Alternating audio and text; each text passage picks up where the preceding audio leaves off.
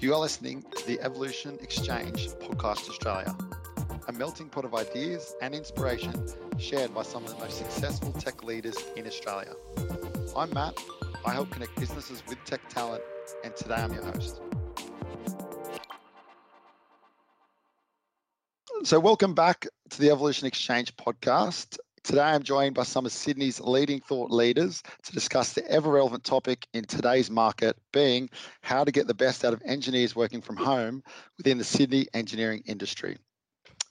Before we jump into the questions, it'd be great to meet our panelists. I'll start with you, Ben. Can you please introduce yourself and kick things off?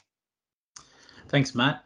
Hi, I'm Ben Carter. I'm a head of technology over at Pepper Money at the moment. I've been here for about four years now.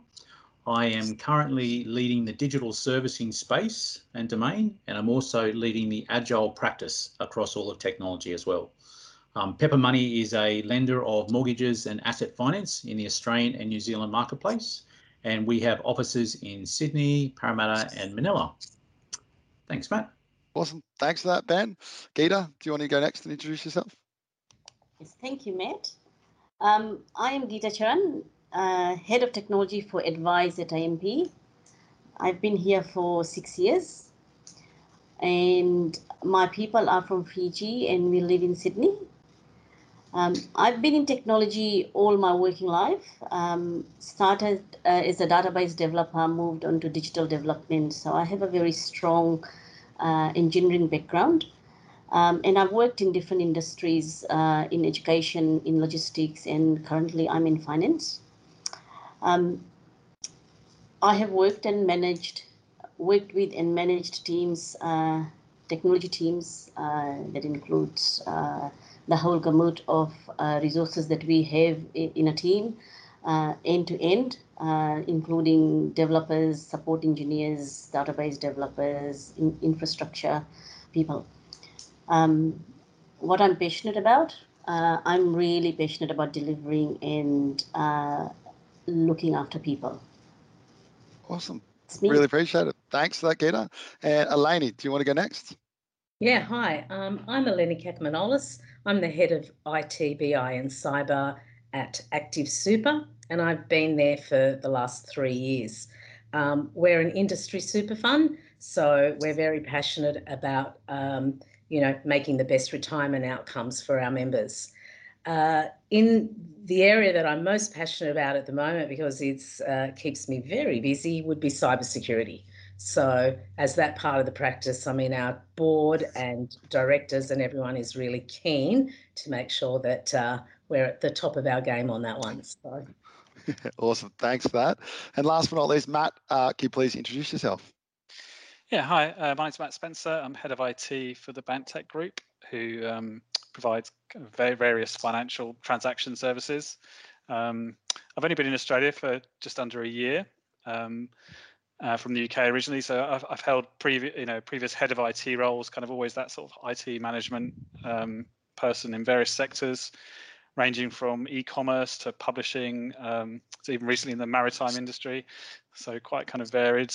Um, yeah, and I was based in London for the first COVID wave, um, which I think is safe to say was a bit harsher than the, the hmm. experience here. Um, I mean, certainly we all thought we were going to die, uh, especially when uh, Boris was in intensive care. Um, you know, so, so and, and, no one was leaving their homes at all, and you know, remote working became a you know was enforced very very quickly. Um, so yeah, I kind of had that experience. Um, in terms of what I'm passionate about, I'm passionate about um, building effective technical teams. Um, you know, and changing the the view of a of an IT function to be less of a cost center and more of an actual, you know, revenue generating function. You know that you know enables businesses to be agile and quickly, you know, launch, look at new opportunities and launch new products. Um, yeah, so that's me. Perfect. Perfect. Thanks for that, Matt. Uh, let's now dive uh, straight into our first question, uh, which was brought forward by Ben, which is Do you think the future of workforces will be find the best talent anywhere in the world and work remotely forever? If you could give some maybe some context on that, Ben, uh, and give us your thoughts. Yeah, thanks, Matt. It's a it's a really hot topic uh, within our organisation at the moment, and it's one that we feel Uh, originally, during deep in COVID, um, we felt there was potentially a real limitation and constraint in that we could only have our current workforce that were originally based in Sydney or Manila uh, as access to the best talent. And we felt that was a real constraint and a challenge we had coming out of COVID and moving to, well, have we still got the best talent and, and are they still the right people and right fit for our business? And then we decided, well, what if we look at a different angle and say, well, now remote working has taught us we can actually have teams working from anywhere. Why not locate the best talent and hire them and have them work for us remotely? And let's go big. Let's go, let's choose anyone anywhere in the world that want to work for us and solve the, the access requirements and particularly around the security protocols around how they access our systems and information. If we can solve for that, why not hire anybody from anywhere and they can now be part of our remote team permanently? And so it's something we're certainly grappling with at the moment. And I'd love to hear other people's perspectives and thoughts on on their organisation and how they uh, would, would, potentially deal with that uh, opportunity. Yeah, interesting. Look, Geeta, I'd love to get to get your opinion on, on the on the question. It's a great question, uh, Ben. Uh, yes, I agree. Every industry is actually grappling with that. Um, I look at the context of um, different industries. In some industries, actually can't do remote but where we are able to do that, um, I don't think we will ever go to being fully at work ever in the future. So we will become uh, uh, digital nomads. We will work remotely. Uh, in, in my experience, when I've tried to get resources in another country recently, um, even though we could get the resources and we could have all the technology tools available, our taxation laws didn't allow it. So there's something to look out for if we're looking at having remote teams in countries that we haven't got agreements and protocols in place to actually have resources. On the other hand, we look at the flexibility that it provides us and the pool of resources and the talent that we get. Uh, I think that barrier would be very easily broken uh, or resolved for um, to actually get the best talent that teams need. Um, and, and companies will fight for it. It provides companies with the edge that it's a perk for people. They don't have to travel to get into a company anymore. Uh, they don't need visa visa requirements. Um, companies will offer these kind of opportunities to retain talent. Yeah. So yeah. I don't think remote working in across the world is a passing fad at all. Um, so Ben, um, I think what uh, the question that you are grappling with uh, and trying to solve for, a lot of companies are doing the same. Um, awesome. Thanks for that. Good, good to hear. Uh, I'd like to hear your opinions next. Eleni, what, what are your thoughts uh, on that?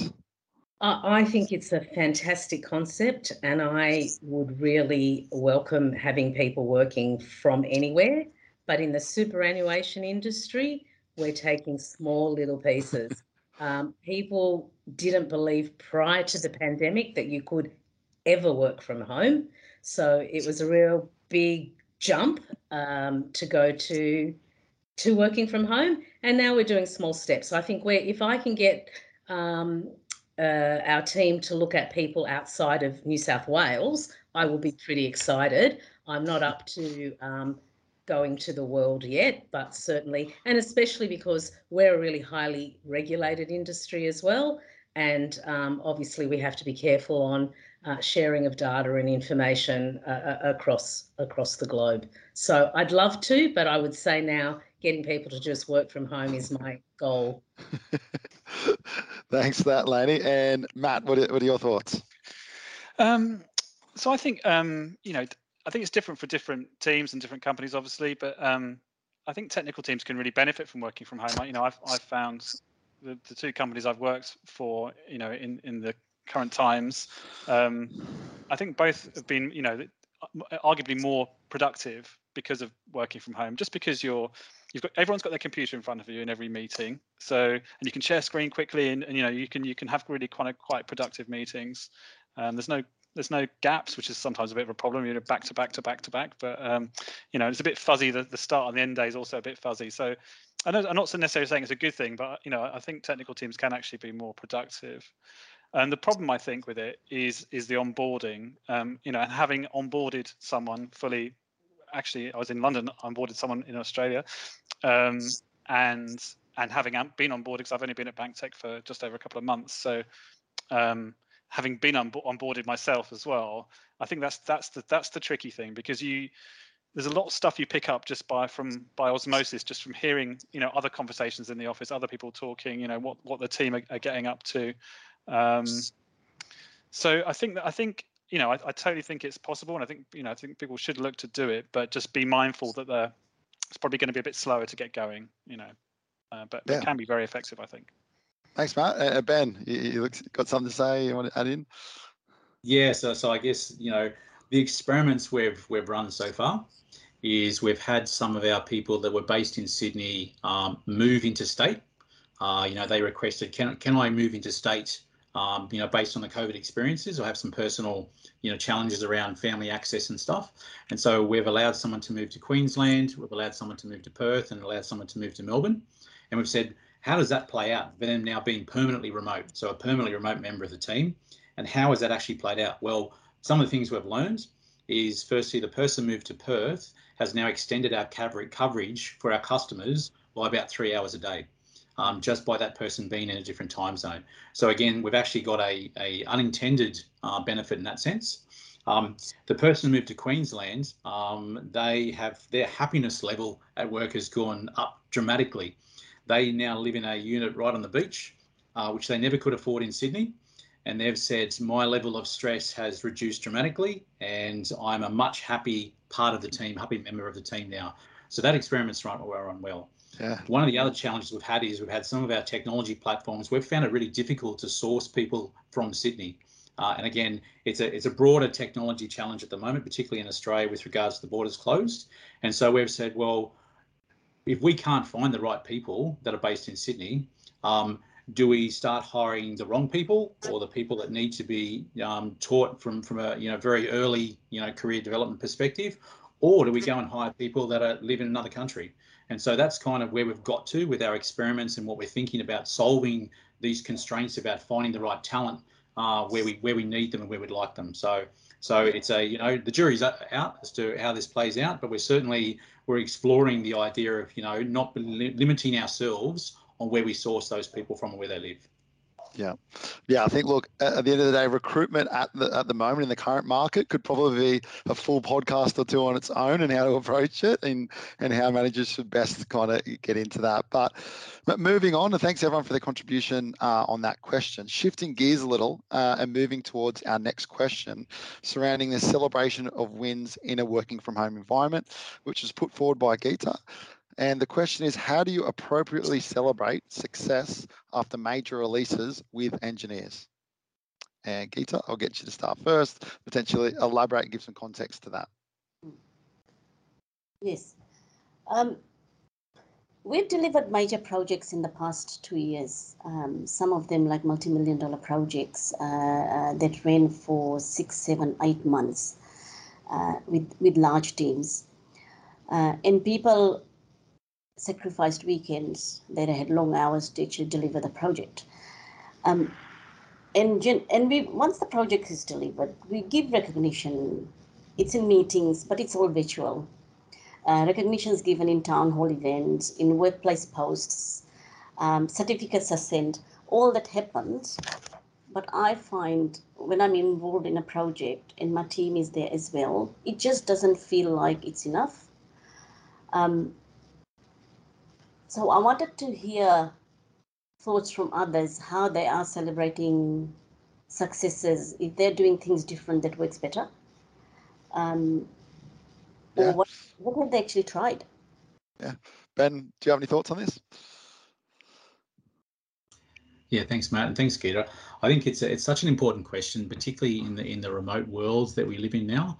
And so, you know, you, you can't go and grab everybody and take them all up to the pub and, and, you know, celebrate, you know, for a few hours like that. That's a really challenging component, although changing slightly as we come out of COVID.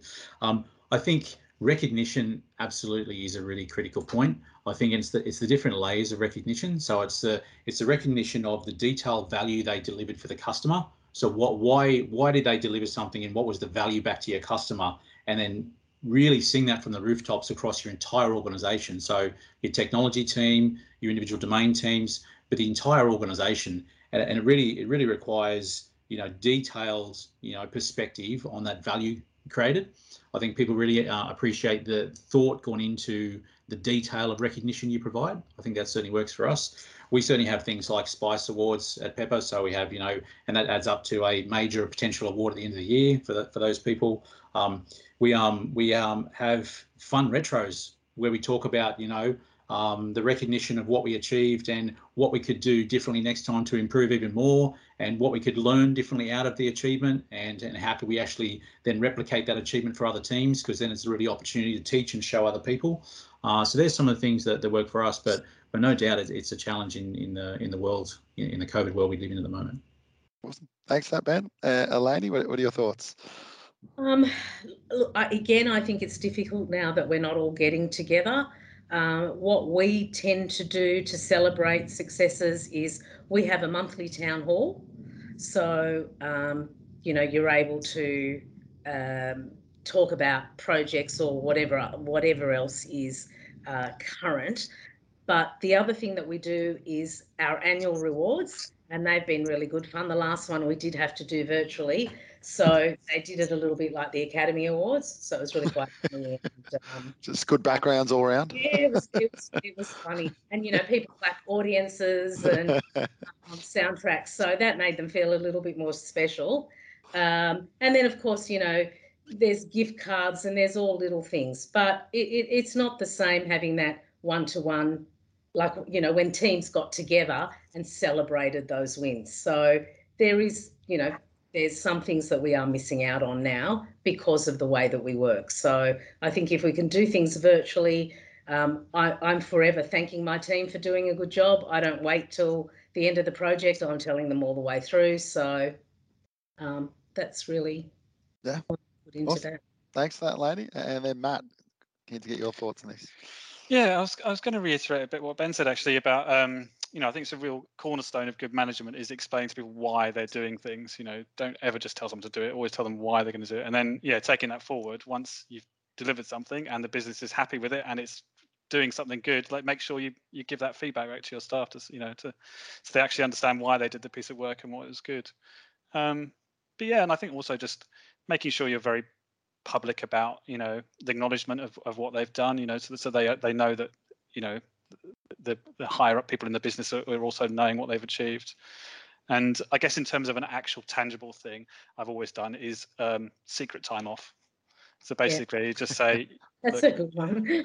have you know have Friday afternoon off. Don't tell HR. It's just just between you and me. Like we'll make sure someone else is covering. So I've always done that little secret. I've got to tell my, my director that. I, might, I hope he listens to this podcast. I hope mine doesn't. I'm taking that one. uh, ben, have you, you got something to add there? Yeah, I was going to pile in on Matt's point there around. I mean, we don't even make it secret time off. So we go, you know, go, go and take some time in lieu, um, particularly if you've worked weekends and stuff. In fact, if you've worked all weekends, we give you double. Like we'd say, well, you go and take two work days off because that's really important personal time that you sacrificed for the benefit of the organisation. So we really appreciate that, you know, personal time effort. Um, and then the end of year, end of year awards, of course, it plays into it as well, right? So if you know if you've made a valuable contribution to the organisation over and above, you know, what your normal day job, you know, demands um, we would absolutely play that into their, their end of year review and their end of year rewards as well. Awesome. Well, great answers, everyone. I really appreciate it. Um, and I think it ties in well with our next question, uh, which was put forward by Eleni, which is how do you keep your staff motivated and productive working from home? So I'll get you, Eleni, to, to kind of kick that off.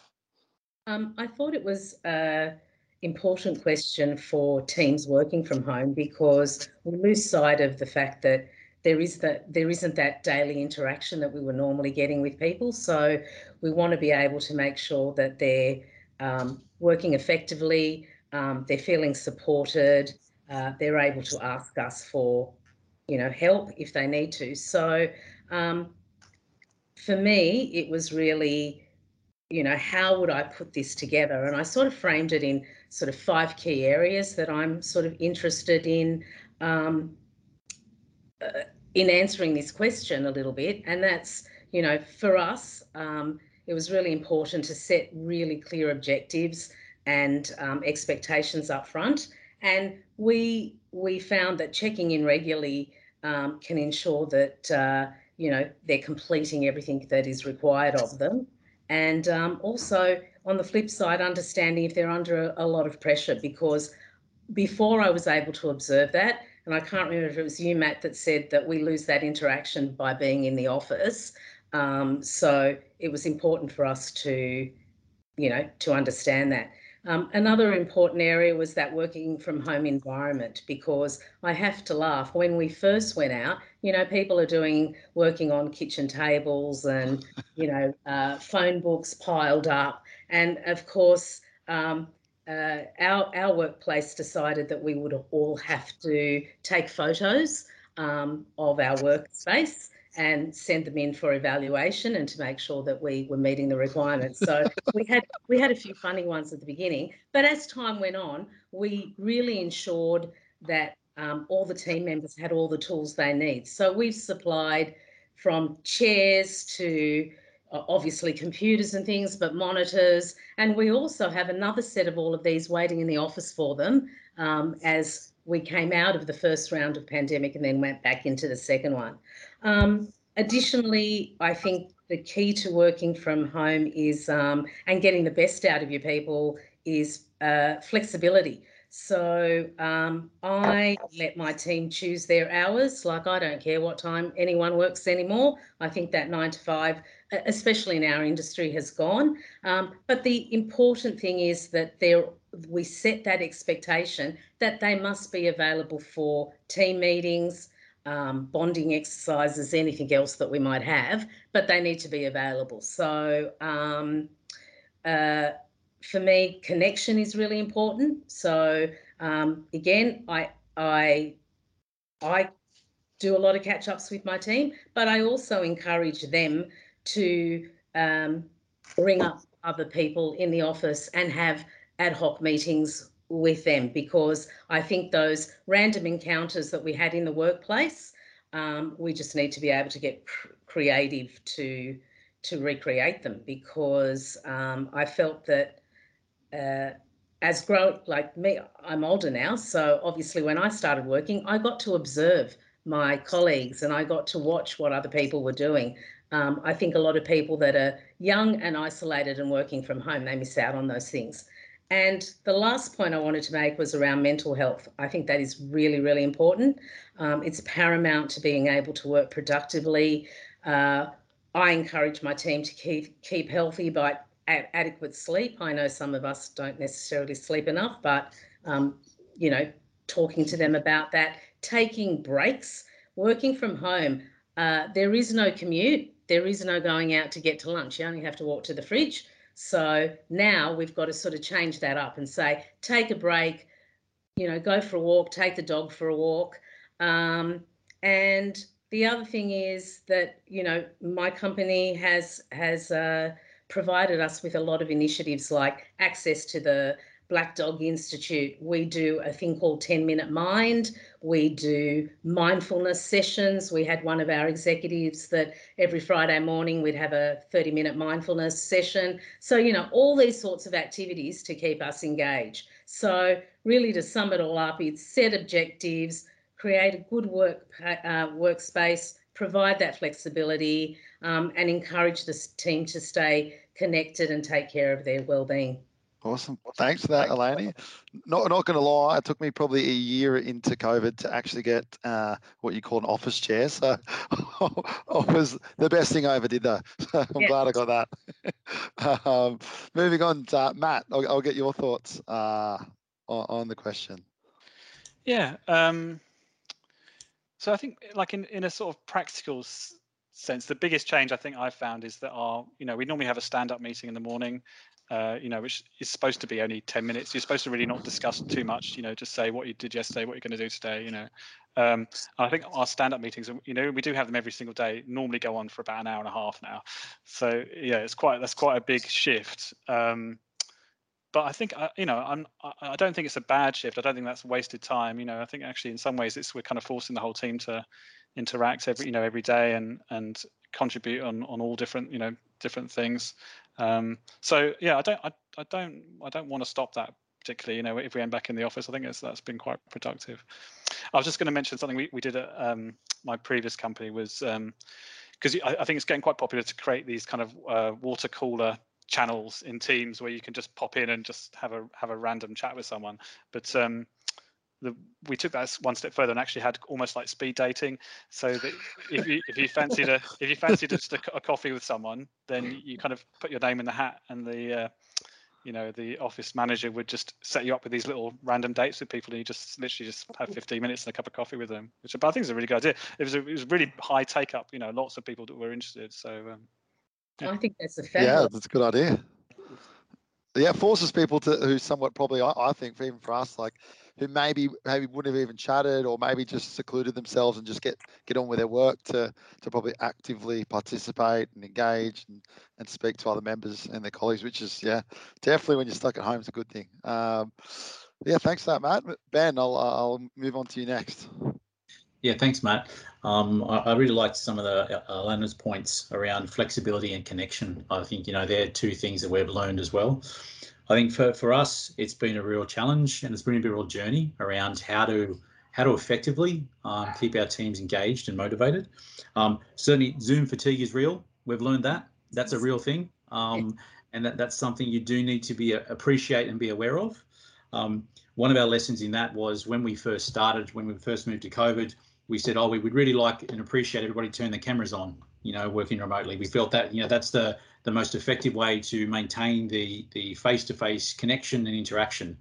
Well, actually what we've learned is um, giving people the option to turn it off um, has, has actually helped people feeling less fatigued when it comes to, to that, you know, every single hour, you know, every single meeting, having to sort of, you know, be looking at a screen and interacting with a screen.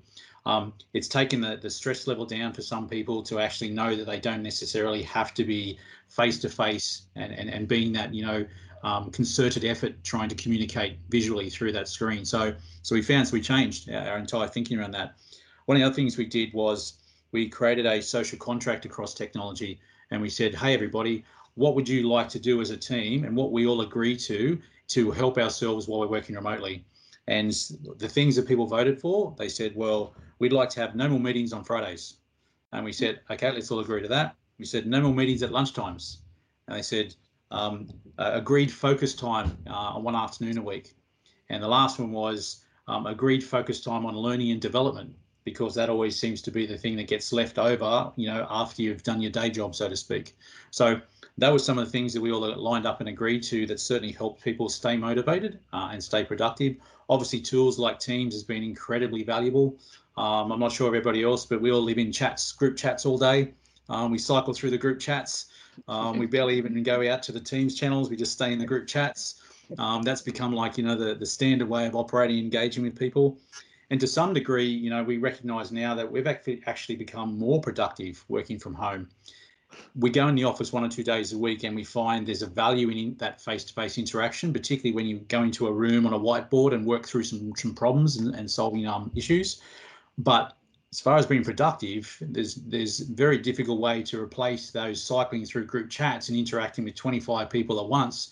You know, in, in a one-to-one interaction, that's something you can't do in the office. So, so people have recognised that, so therefore they've appreciated that that ability to do that uh, and be with with their flexible hours working from home as well. So flexibility, um, giving opportunity to be more productive, has something they've all, all felt really important the most important thing out of everything we try and do and underpin is trust. So we trust our people to manage their own time, manage their own capacity, manage their own learning, manage their their hours, um, managing their personal interactions and requirements they need to do. Um, and we are absolutely double down, triple down on that trust element. uh, every single time, no matter what. And that's always our posture. And we found that's really become, uh, you know, paid back in spades by everybody too.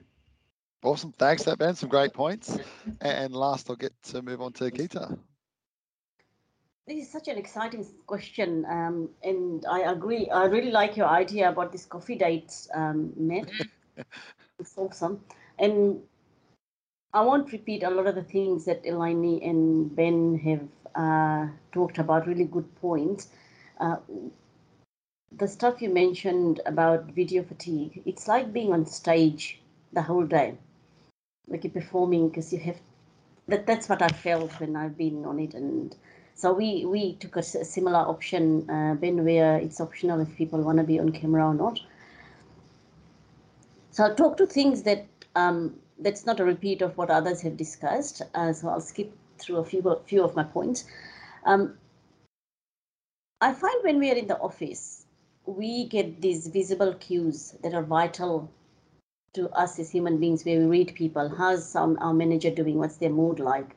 How's our colleague? We just pick up on these things that we miss when we when we are working from home and people's cameras are off, or if they are on video, it's you just see them and the background is blurred, so you don't actually get a good picture.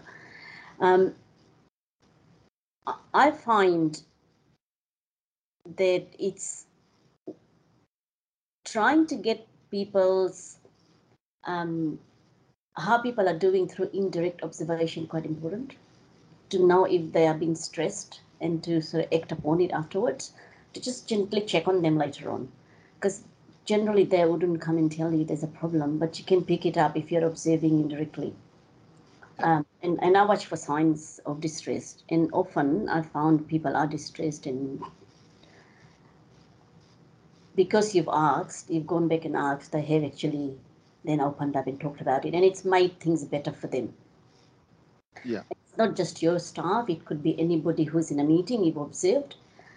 Um, so that's one of the things that uh, we in our team do. Um, and we have a policy at AMP where we have to have weekly one-on-ones with our staff. And when we were in the office, we'd skip it if, if we had meetings and stuff because we saw each other. Um, but now that we were, are remote, we don't skip them, and it's we we keep that and to give the staff to talk without always having to talk about work. So let them come up with things that they want to talk about, um, and give them the time and listen. Um, apart from the formal stuff that we do at work, what I found really works well with engagement is to have social activities. And we'd, we'd have monthly virtual drinks. Um, and uh, first few was pretty awkward because we'd have these silences where people not, not will speak and then we'll speak on top of each other. Um, and eventually we found a way to do it where, which worked really well, is to pick up a subject for example, with um, one of the subjects that was a hit was uh, pub crawl experiences. and and I'm sure we've all had one. And we that and take somebody else to speak after us. So even the quiet ones got an opportunity to talk about the experience, and it was a blast. Like it felt like we had gone out after being in lockdown for years, even though we were doing it virtually. So we found um, that our engagement service improved in teams which were doing a lot of these virtual catch-ups uh, during lockdown and people were happier it'll comments would come through in our green surveys um, that the social activities helped with the mental health it helps and keep engaged with the team it helped them learn about other team members things that they would never learn yeah, I agree. Yeah, same with us as well. Like you, you got to probably speak to people. You naturally maybe gravitate towards. You know, maybe your little group at work that that now, and you're in a virtual world and environment that you probably start interacting just inadvertently uh, with other members you may not have, which definitely we noticed as well. Yeah, and and the last thing I'll mention is a point that Ben stressed upon was the trust. Um, we encourage our managers to suspend their disbelief and put trust in their staff that they're doing the work. We have to do that when we are home. We can't see them. We have to trust them just like we are being trusted. So that that is quite important to us as well. Awesome. Thanks for that, Geeta. And Ben, do you want to jump in with something? Yeah, I was just going to add uh, on that on that social interaction aspect. Um, so we've we've made it part of our uh, daily ritual where our scrum masters in every team actually start the day with a with a fun icebreaker of some kind and a fun game to play. Um, here's one to Google for everybody. It's called the City Guessing Game. I don't know if you guys have played it.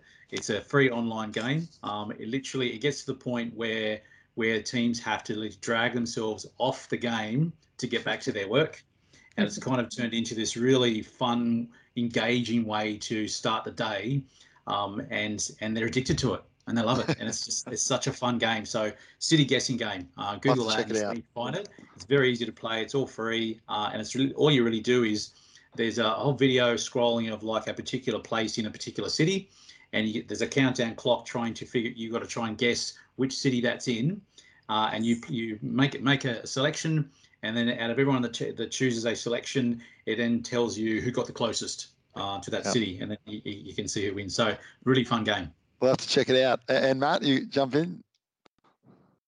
Yeah, you're on mute there. Yeah.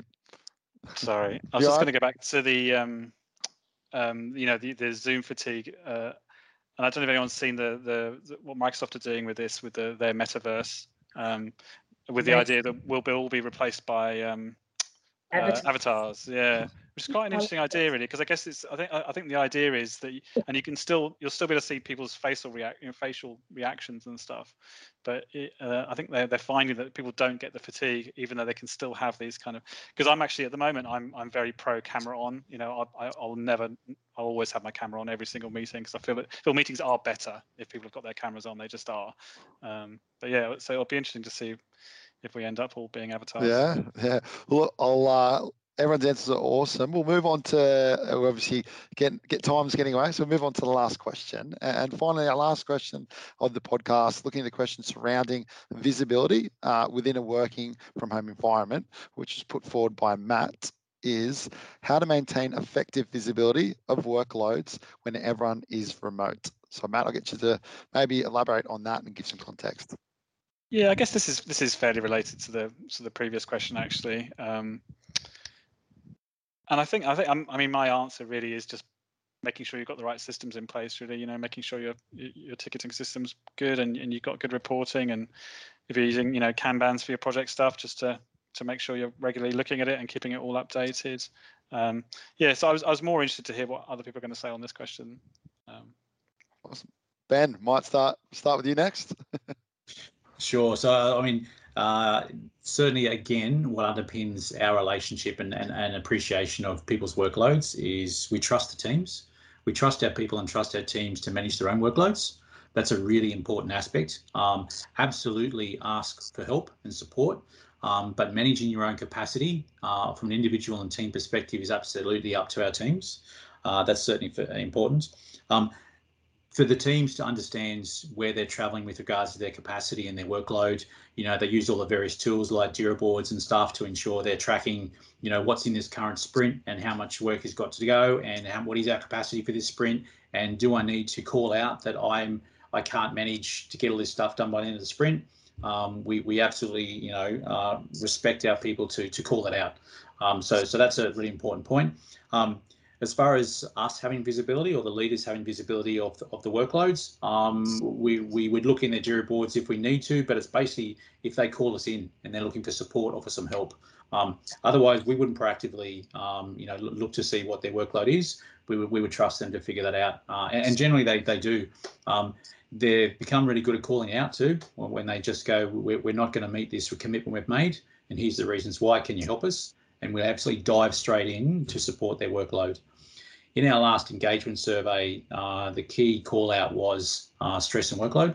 Uh, and so we've actively worked to address some of those challenges. And, and a social contract also helps address, you know, people um, taking the responsibility, but also feeling empowered to take the responsibility to manage their workloads and stuff. So, so that's been a really key point as well. And people have really grasped that and run with it as well. So it's um it's important to them. Awesome. Perfect. Some great points, Ben. Uh, I'll go to Geeta next. What are, what are your thoughts?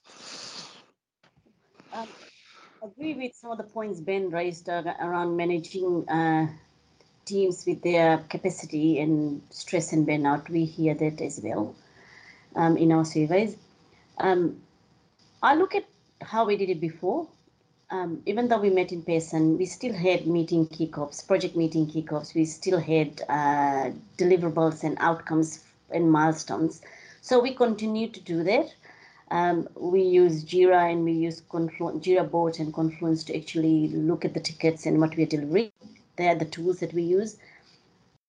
But as long as we are meeting and delivering to our outcomes, we don't micromanage to say how you're going today. Have you done it or not?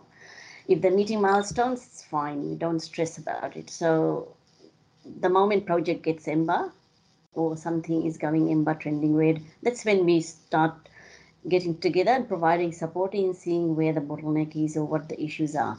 That's how we manage our our outcomes for for major project projects, production support tickets, risks, um, managing costs all happen seamlessly because there are, are a team of people that do it regularly. It's projects that sometimes get need a lot more attention because there are complexities that you don't foresee